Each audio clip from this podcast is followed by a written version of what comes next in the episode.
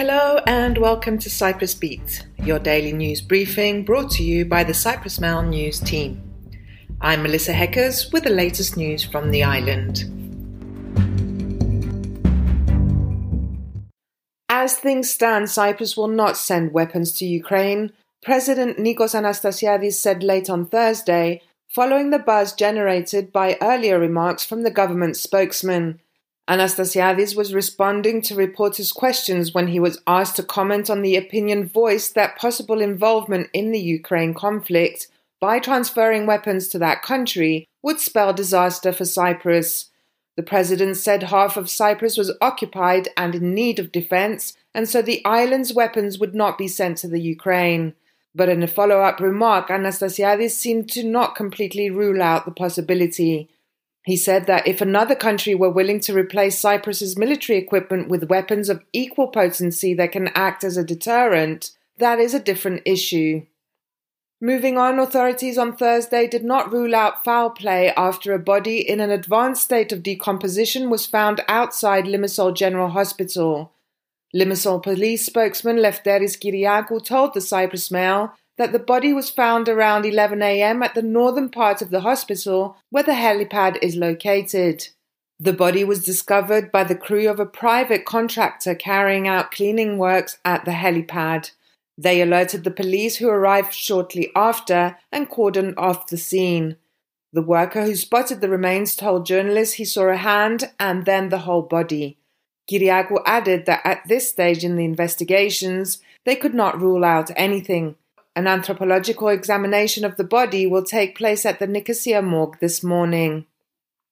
In other news, Cypriots have low confidence in bank officials when it comes to their advice on making financial decisions, while about one third claim that their basic rights had been breached at least once during their interactions with financial institutions.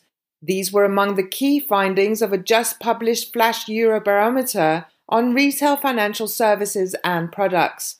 The survey was carried out between May and June of this year. Although they trust bank advertisements, just 17% said that they had confidence in the recommendations by bank staff or other financial consultants, compared to the EU average of 45%. Significantly, 32% of Cypriots said their financial rights were breached during the course of interacting with a bank.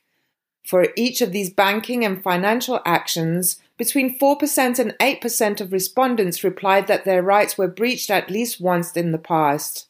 However, only 4% in Cyprus complained to the relevant national authority, as opposed to 16% in the EU, and only 4% went to Consumer Rights Protection Association in Cyprus, compared to 10% in the EU.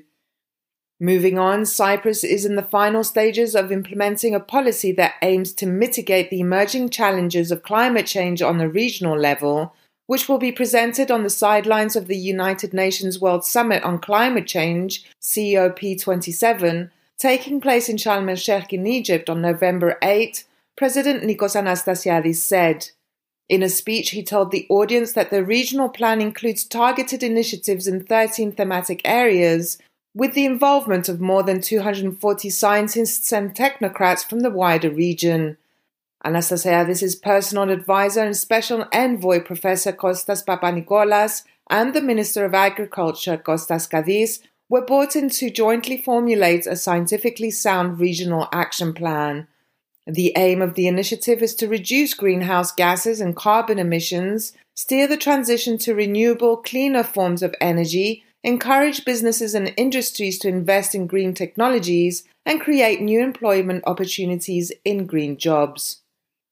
Moving on, Cyprus is among the countries with the highest rates of childhood obesity in the EU. MPs heard on Thursday during a session of the House Health Committee. They were told that in 2021, some 49% of children in Cyprus were classed as obese, with numbers set to increase further. Committee Chair Savia Orfanidou said the situation was worrying and called the alarming childhood obesity rates as a long lasting pandemic and the scourge of our time. She also stressed that both the health and the education ministries should work together to promote physical exercise and healthy activities at all levels of the island's education system. And finally, EU Energy Commissioner Kadri Simson arrived in Cyprus on Thursday to take part in the inauguration of the works on the Euro Asia Interconnector that are set to start today. The inauguration ceremony will take place at the Presidential Palace and will be attended, amongst others, by President Nicos Anastasiades, Athanasios Ktorides, the founding chairman and CEO of the Euro-Asia Interconnector, Kostas Skrekas, Minister of Environment and Energy of Greece, and Energy Minister Natasha Pilides.